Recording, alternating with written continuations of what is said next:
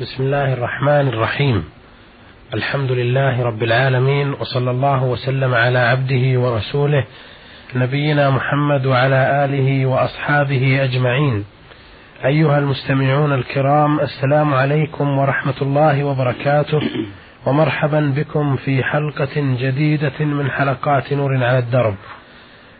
هذه الحلقة يسرنا أن نعرض ما وردنا فيها من أسئلة ورسائل على سماحة الشيخ عبد العزيز بن عبد الله بن باز الرئيس العام لإدارات البحوث العلمية والإفتاء والدعوة والإرشاد.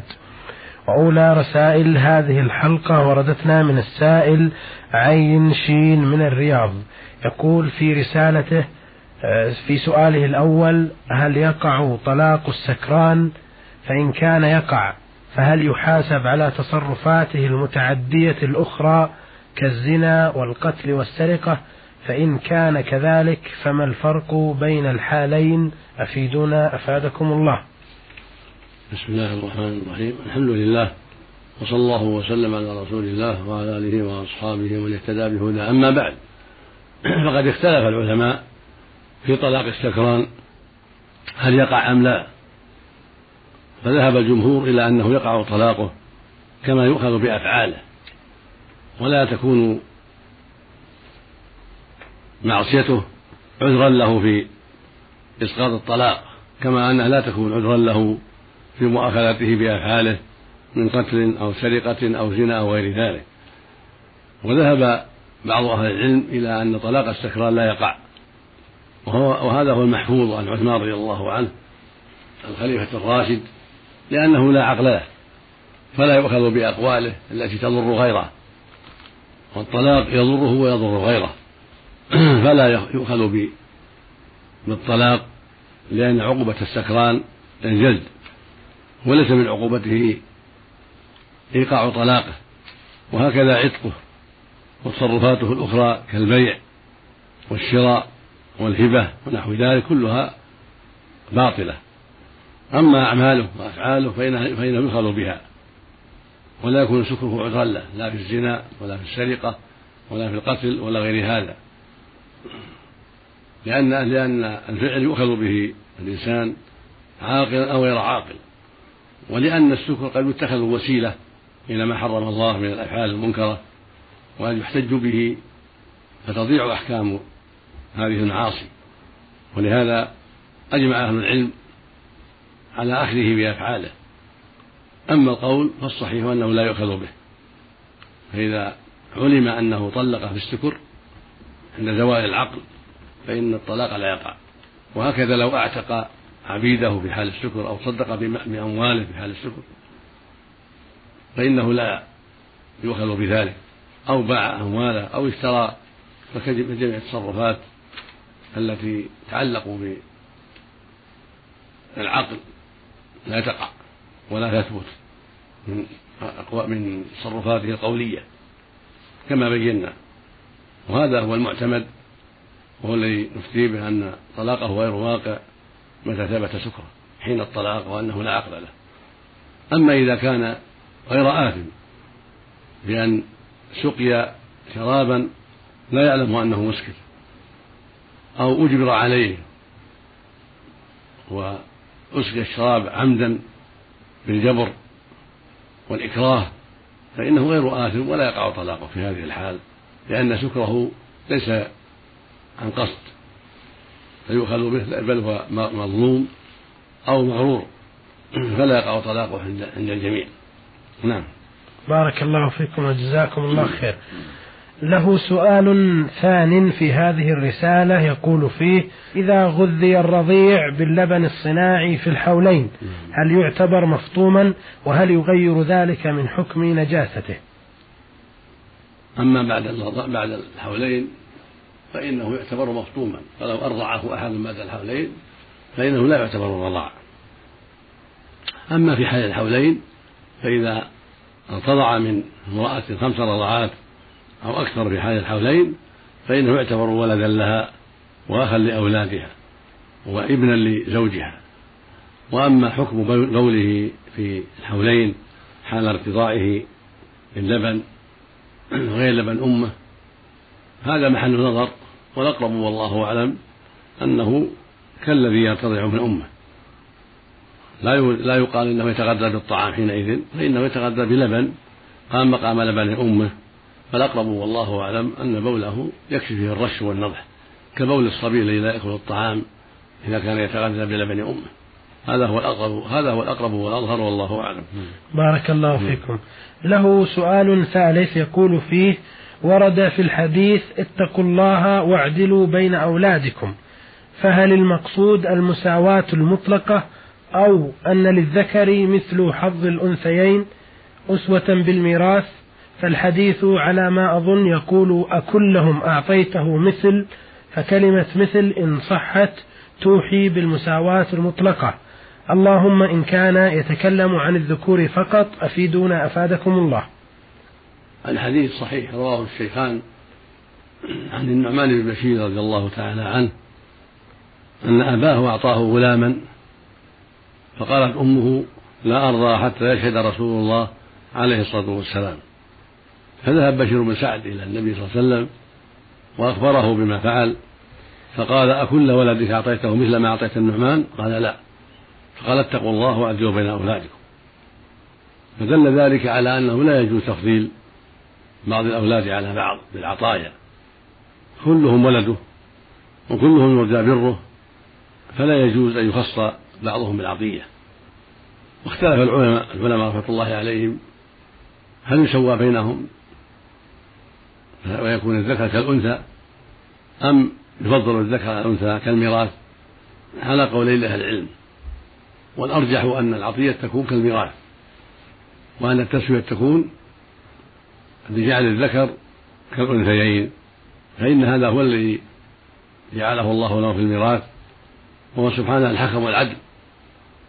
فيكون المؤمن في عطيته لأولاده كذلك كما لو خلفه لهم بعد موته للذكر مثل حظ الأنثيين فهكذا إذا أعطاهم في حال حياته يعطى الذكر مثل حظ الأنثيين. هذا هو العدل بالنسبة إليهم وبالنسبة إلى أمهم وأبيهم. وهذا هو الواجب على الأب والأم أن يعطوا الأولاد هكذا للذكر مثل حظ الأنثيين وبذلك يحصل العدل والتسوية كما جعل الله ذلك عدلا في يدهم من أبيهم وأمهم. والله المستعان. نعم. بارك الله فيكم. الأخ عين شين من الرياض يسأل أيضا ويقول هل الزكاة على قيمة الأسهم بتمام الحول أم على الخمسة عشر بالمئة التي توزع من الأرباح في مثل آه، شركات الغاز والكهرباء؟ أم أن الزكاة فقط على الخمسة, على الخمسة عشر بالمئة إذا حال عليها الحول؟ وإذا كان هناك بيت يؤجر فهل الزكاة على قيمة البيت وأجاره أم على الأجار فقط؟ أفيدونا أفادكم الله. الشركات التي يقصد منها الاستثمار لا البيع مثل شركات الكهرباء وأشبه ذلك. هذه الزكاة فيما يحصل من المال ما يقسم من المال والأرباح التي يعطاها المساهمون هي التي فيها الزكاة. إذا حال عليها الحول بعد حصولها وملك الرجل لها. فإذا ملكها وحال عليها الحول يزكيها. أما الأصل في السهام التي في الشركة فليس عليها زكاة لأنها شركة استثمارية يراد منها الربح لا يراد بيع أصولها. بخلاف الأراضي التي يشترك فيها للبيع فإن المراد منها بيع أصولها والأخذ والفائدة من أرباحها. فهذا يزكي الأصل والربح جميعا في الأرض التي يراد بيعها والسيارة التي يراد بيعها وهكذا العمارة وما أشبه ذلك.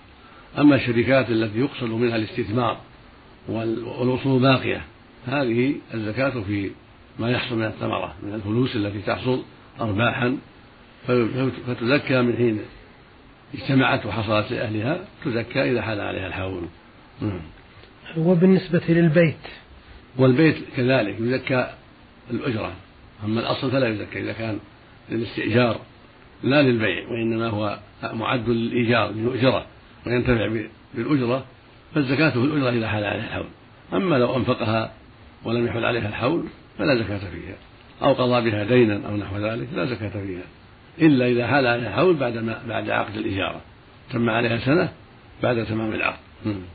بارك الله فيكم. يقول الأرض الموهوبة لي من الإمام هل عليها زكاة إذا كانت معروضة للبيع؟ وماذا لو لم تكن معروضة للبيع؟ أي أنني لم أعلن عنها ولكن ليس عندي مانع من بيعها فجأة خصوصا لو ارتفعت الأسعار. وهل يختلف الحكم لو كنت اشتريتها ولم أعرضها للبيع إلى الآن؟ وهل لو بعت أزكي حالا أم لا بد أن يحول الحول؟ الأراضي التي يملكها الإنسان بالهبة من ولي الأمر أو بالشراء أو بالهبة من شخص آخر تختلف فإن كان أراد بها البيع والتجارة وجبت فيها الزكاة إذا حل عليها الحول. أما إن كان أراد أن يبني عليها سكنا أو يبني عليها محلا للإيجار أو كان مترددا لم يجب على شيء هل يبني فيها سكن؟ هل يبني فيها عمارات الإيجار هل يبيعها؟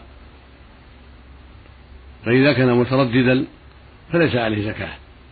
أو كان ما أرادها للبيع إنما أرادها يبني عليها سكنا أو محلا للتأجير فليس فيها زكاة. ولكن متى أجرها أو بنى فيها وأجر وجبت الزكاة في الأجرة إذا حال عليها الحول. أما إذا كان جزم بأنه يريدها للبيع وأن قصد بيعها والتجارة فيها هذا يزكيها إذا حال عليها الحول. يزكي القيمة ينظر في قيمتها يسأل أهل الخبرة ماذا تساوي ثم يزكي القيمة بعد ما حال عليها الحول بعد ملكه لها بالهبة أو غيرها. نعم. بارك الله فيكم. آه هذه رسالة وردتنا من السائل ألف ميم سين من الرياض. يقول في رسالته آه أنا شاب موظف لدخل شهري محدود آخذ منه ما أحتاجه والباقي أضعه في البنك حتى يتكون لدي مبلغ أشتري به أرض. أقيم عليها مسكنا أسكنه عندما أتزوج. وفعلا تكون لدي مبلغ آه، خمسة وخمسون ألف ريال وكانت قيمة الأرض مئة وخمسة آلاف فاستلفت المبلغ الباقي. وبعد سنة من شراء الأرض كنت قد سددت المبلغ المطلوب. ولكن بعد أيام فكرت في بيع الأرض لأشتري في موقع أقرب من الأول وفعلا بعتها ووضعت المبلغ في البنك.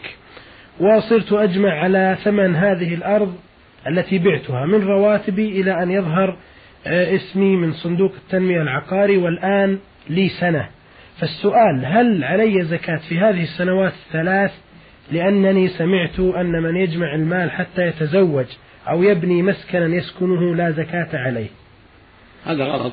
الصواب أن عليه الزكاة إذا جمع مالا ليتزوج أو ليبني مسكنا أو ليوفي دينا فالزكاة عليه. إذا حال حال الحول على المال المجموع. فإذا جمعت من رواتبك أو ثمن الأرض التي بعتها ورصدتها في البنك أو في غير البنك تنتظر التعمير أو تنتظر شراء أرض أخرى أو تنتظر الزواج أو ما أشبه ذلك فإن عليك الزكاة إذا حال الحول. كل ما حال عليه الحول من النقود فإنه يجب عليك زكاته سواء كان من الرواتب أو ثمن أرض أو ثمن بيت أو غير ذلك.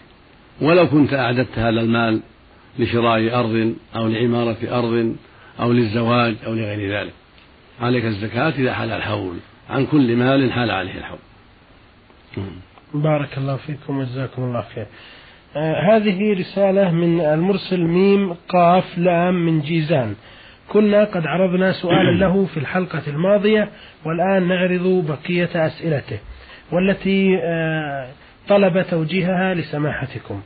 يقول في سؤاله الثاني رجل أصابه حادث سيارة وغاب عنه ذهنه وجلس يومين لا يدري آه، ولا يحكم الفرض ولا يدري كم فرضا فاتته فهل يقضيها آه، أفتونا مأجورين؟ نعم. الذي يصاب بحادث يبقى يوما أو يومين أو ثلاث لا يشعر. إذا صحى وانتبه يقضي الأيام التي ترك الصلاة فيها لأن هذا يشبه بالنوم ويشبه بالإغماء الذي يحصل لبعض الناس. فيصلي تلك الفروض التي فاتته ولم يشعر بها. أما إذا طال الأمر بأن كانت المدة طويلة أكثر من ثلاثة أيام فهذا فيه خلاف. منهم من أهل العلم من قال يقضي كالنائم ومنهم من قال لا يقضي لطول المدة. وهو فاقد العقل فهو أشبه بالمجنون والمعتوه. والأقرب والله أعلم أن أن ما زاد على الثلاث لا لا قضاء فيه لأنه أشبه بالمجنون وأشبه بالمأتوه أما الثلاثة فما كان أقل فهذا أشبه بالنائم فيقضي. والنبي صلى الله عليه وسلم قال من نام عن الصلاة أو نسيها فليصليها إذا ذكرها لا كفارة لها إلا ذلك. فإغماء اليوم واليومين والثلاث هذا يقارب النوم ويشبه النوم فيقضي. أما ما زاد على ذلك كالذي يغيب شهرا أو شهرين أو أكثر من ذلك فهذا لا قضاء عليه إن شاء الله وهو أشبه بالمعتوه. بارك الله فيكم. آه، السؤال الأخير في رسالة الأخ ميم قاف لام من جيزان يقول هناك مسجد له إمام وهناك رجل في بعض الأحيان يصلي ويؤم الناس بدون إذن الإمام الراتب فهل صلاته صحيحة؟ إذا كان الإمام قد يتأخر عن الموعد المعتاد وتقدم بعض المأمومين وصلى بالناس لا حرج. صلاته صحيحة وصلاتهم صحيحة. لأن الرسول صلى الله عليه وسلم لما تأخر صلى عبد الرحمن بن عوف ولم ينكر عليه النبي صلى الله عليه وسلم بل أقره على ذلك وصلى ما بقي صلى معه ما بقي من الصلاة. فقد ثبت عنه صلى الله عليه وسلم أنه كان في غزوة تبوك في صلاة الفجر تخلف لقضاء حاجته. فلما حضر وقت الصلاة وتأخر النبي صلى الله عليه وسلم أقيمت الصلاة وصلى بالناس عبد الرحمن بن عوف الزهري أحد العشرة المشهود لهم بالجنة. فجاء النبي صلى الله عليه وسلم وقد صلى عبد الرحمن ركعة. فأراد أن يتأخر فأشار له النبي صلى الله عليه وسلم فكمل الصلاة وصلى معه النبي صلى الله عليه وسلم الركعة التي بقيت. فلما سلم عبد الرحمن قام النبي صلى الله عليه وسلم ومعه المغيرة بن شعبة فقضيا ما عليهما. فدل ذلك على أن الإمام إذا تأخر فإن الجماعة لا يعطلون. بل يقدمون من شاءوا من من أهل الخير فيصلي بهم حتى لا يتعطل الناس. وهذا هو الحق. أما كون بعض الناس يتسرع ويقيم قبل أن يأتي قبل أن يأتي وقت الصلاة هذا غلط لا يجوز هذا. وليس لأحد يتقدم على الإمام الراتب قبل مجيء الوقت المعتاد. نعم. بارك الله فيكم وجزاكم الله خير. الرسالة الرابعة في هذه الحلقة وردتنا من السائل أبكر جمعة طنبل من مدينة الأبيض من شرق السودان. يقول آه، هناك شخص تزوج من حلال وحرام من المال وبعد أن أخذ فترة من السنين آه، انتبه قلبه وعرف أنه تزوج بحرام فما حكمه وماذا عليه أن يفعل. الزواج صحيح لا يضره ذلك. ما دام استوفى الشروط لأن تزوجها برضاها وبالولي الشرعي والشاهدين وهي في حالة ليس فيها مانع من الزواج فكون المهر في حرام لا يضر الزواج. كانت الشروط متوفرة في النكاح وإنما اختل بعض المال صار في المال بعض الحرام هذا لا يخل بالزواج وعليه التوبة إلى الله عز وجل مما أخذ من الحرام. وعليه يؤدي المال إلى أهله إن كان سرقه من أحد أو غصبه من أحد يرده إلى أهله. فإن كان لا يتمكن من ذلك صدق به عن أهله. في وجوه البر كالفقراء والمساكين وإصلاح الطرقات ودورات المياه حول المساجد وأشباه ذلك. أما النكاح فصحيح. بارك الله فيكم. يسأل أيضا ويقول الأخ أبكر جمعة أحد الأشخاص يجهل بأمر الدين ويسب الدين فما حكمه وماذا عليه أن يفعل إذا أدرك خطأه؟ أفيدونا أفادكم الله. سب الدين كفر أكبر وردة عن الإسلام نعوذ بالله. إذا سب الدين إذا سب المسلم دينه سب الإسلام أو تنقص الإسلام وعابه هذا ردة عن الإسلام أو استهزأ به. قال الله جل وعلا قل أبي الله وآياته ورسوله كنتم تستهزئون لا تعتذروا قد كفرتم بعد إيمانكم. وقد أجمع العلماء قاطبة على أن المسلم متى سب الدين أو تنقصه أو سب الرسول صلى الله عليه وسلم أو تنقصه أو استهزأ به فإنه يكون مرتدا كافرا حلال الدم والمال. يستتاب فإن تاب وإلا قتل. وبعض أهل العلم يقول لا توبة له من جهة الحكم بل يقتل. ولكن الأرجح إن شاء الله أنه متى أبدى التوبة وأعلن التوبة ورجع إلى ربه عز وجل أنه يقبل. وإن قتله ولي الأمر ردعا لغيره فلا بأس بذلك. أما توبته فيما بينه وبين الله فإنها صحيحة. إذا تاب صادقا فتوبته فيما بينه وبين الله صحيحة ولو قتله ولي الأمر. سد لباب التساهل بالدين وسب الدين. المقصود أن سب الدين والتنقص للدين أو للرسول صلى الله عليه وسلم أو الاستهزاء بذلك ردة وكفر أكبر بإجماع المسلمين. وصاحبها يستتاب فإن تاب قبل الله توبته وعفى عنه. أما كونه يقبل في الدنيا أم لا يقبل هذا محل خلاف بين أهل العلم؟ فإن قبل وعفى عنه الإمام لتوبته الصحيحة وإظهاره الندم والإقلاع فلا بأس. وإن قتله ولي الأمر سدا لباب التساهل بهذا الأمر العظيم لأن سب الدين وسب الرسول له شأن خطير. فإذا قتله ولي الأمر لسبه الرسول أو سبه الدين فهذا له وجهه وهو قول عظيم وقول جيد لأهل العلم. ردعا للناس عن التساهل بسب الدين أو سب الرسول صلى الله عليه وسلم. عليه الصلاة والسلام. نعم. بارك الله فيكم وجزاكم الله خير. هذه رسالة وردتنا من السائل عبد الله تاء قاف آه، من آه، السعودية يقول أنا شاب تزوجت بنت عمي بمهر قدره 150 ألف ريال واشترط أن نزوج ابنه وفعلا تزوج ابنه على بنت أخي بنفس المهر. آه، ثم يقول حصل سوء تفاهم وادعى عمه أن بنته أو التي زوجت بنته قد كمل رشدها وتلك أقل منها بحوالي ثلاث سنوات. فأقسم بالله العظيم أنه لن يعطيني آه، بنته أي زوجتي. فأفيدوني هل أترك هذا الزواج أم أن هذا الزواج حرام؟ أفيدونا أفادكم الله.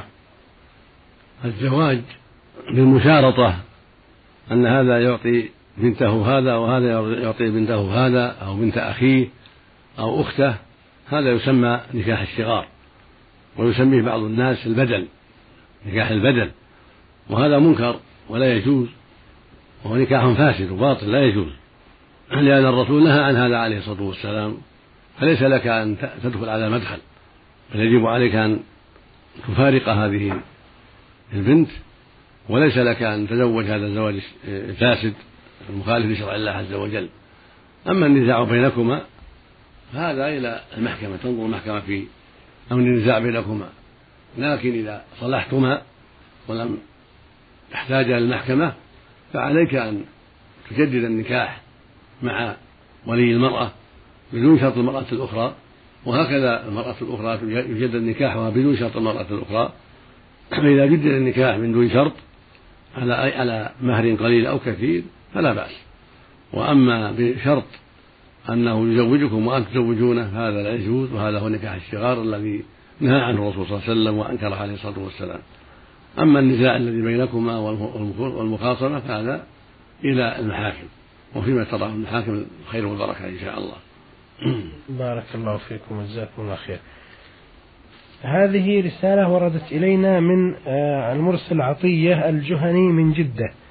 يقول في رسالته أنا شاب بحمد الله أصلي وأصوم وأحج ولم أرتكب فاحشة ولله الحمد إلا أنني أحب النظر إلى النساء والتحدث ولكن الأكثر هو النظر. فهل عملي هذا يبطل أعمال الخير التي أقوم بها كالصلاة وغيرها؟ أفيدوني أفادكم الله.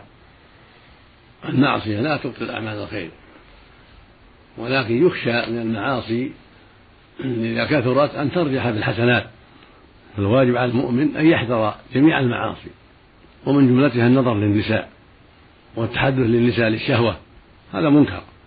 والله جل وعلا قال قل للمؤمنين يغضوا من أبصارهم ويحفظوا فروجهم فعليك أن تغض البصر وتجاهد نفسك لله عز وجل وتحذر لأن النظر سهم من سهم إبليس. وربما جرك النظر إلى الفعل والمعصية الكبرى وهي الزنا فعليك أن تتقي الله وأن تغض بصرك وأن تحذر شر نفسك وهواك. وهكذا التحدث إليهن لقصد الشهوة أو لقصد النظر إليهن أو لقصد الخلوة بهن أو لأي قصد فاسد. عليك الحذر. أما التحدث في أمور مباحة كسؤالها سؤال المرأة عن أهلها أو عن أولادها أو سلعة اشتريتها منها أو بعتها عليها الأمور العادية المعروفة التي ليس فيها فتنة وليس فيها شهوة وليس فيها آه، نظر إلى ما حرم الله وإنما هو حديث مباح أو حديث شرعي هذا لا بأس به. أما التحدث الذي يفضي إلى الفساد أو يقصد منه التلذذ بصوت المرأة والمعرفة لما لديها من أشياء أخرى تتعلق بميلك إليها هذا لا يجوز لأن يفضي إلى شر وعلى المؤمن دائما أن يحذر ما حرم الله عليه ولكن ليست المعصية تبطل الأعمال وإنما يبطل الأعمال للكفر بالله. الردة عن الإسلام هي التي تبطل الأعمال كما قال الله سبحانه ولو أشركوا لحبط عنهم ما كانوا يعملون قال سبحانه من يكفر بالإيمان فقد حبط عمله فالكفر بالله والشرك هو الذي يحبط الأعمال. أما النظر أو الغيبة أو النميمة أو الزنا هذا لا يحبط الأعمال. ولكن فيه الخطر العظيم من جهة أن السيئات متى كثرت يخشى على صاحبها من الطبع على قلبه ويخشى على صاحبها أن تكون وسيلة إلى كفره وردته ويخشى على صاحبها في الآخرة أن ترجح سيئاته بحسناته نسأل الله السلامة. نعم. بارك الله فيكم. يقول إنه يعمل خادم في مسجد ويستلم ألف وخمسين ريال وهو لا يعمل في المسجد إلا أنه يعطي أحد الإخوة الباكستانيين مبلغ 400 ريال آه، ليوظف المسجد فما الحكم؟ لا بد من مراجعة الأوقاف مشاورة الأوقاف إذا سمحت لك الأوقاف بذلك فلا بأس وإلا فالواجب عليك أن تباشر العمل وأن تتقي الله في ذلك حتى تستحل الأجرة لأن الباكستاني قد لا يقوم بعملك قد لا يحصل به المقصود ولأن التساهل في هذا يفضي إلى شر كبير من تعطيل المساجد وعدم تنظيفها وعدم العناية بها أو تولية إنسان لا يصلح لسوء كلامه أو لسوء أعماله أو لعدم استقامته مع الإمام ومع أهل المسجد فالحاصل أن هذا شيء فيه خطر. فالواجب عليك أن تستشير مرجعك فإذا سمحوا لك بأن تستلم فلان أو فلان بأجرة أو بغير أجرة فلا بأس. بارك الله فيكم وجزاكم الله خير. بهذا أيها الإخوة المستمعون الكرام نأتي إلى ختام هذه الحلقة والتي عرضنا فيها رسائل عين شين من الرياض وألف ميم سين من الرياض أيضا وميم قاف لام من جيزان وأبكر جمعة من آه، شرق السودان وعبد الله تاء قاف من السعودية وعطية الجهني من جدة. شكرا لسماحة الشيخ عبد العزيز بن عبد الله بن باز وشكرا لكم ولكم تحية من الزميل خالد منور خميس من الهندسة الإذاعية وإلى أن نلتقي بكم على خير نستودعكم الله والسلام عليكم ورحمة الله وبركاته.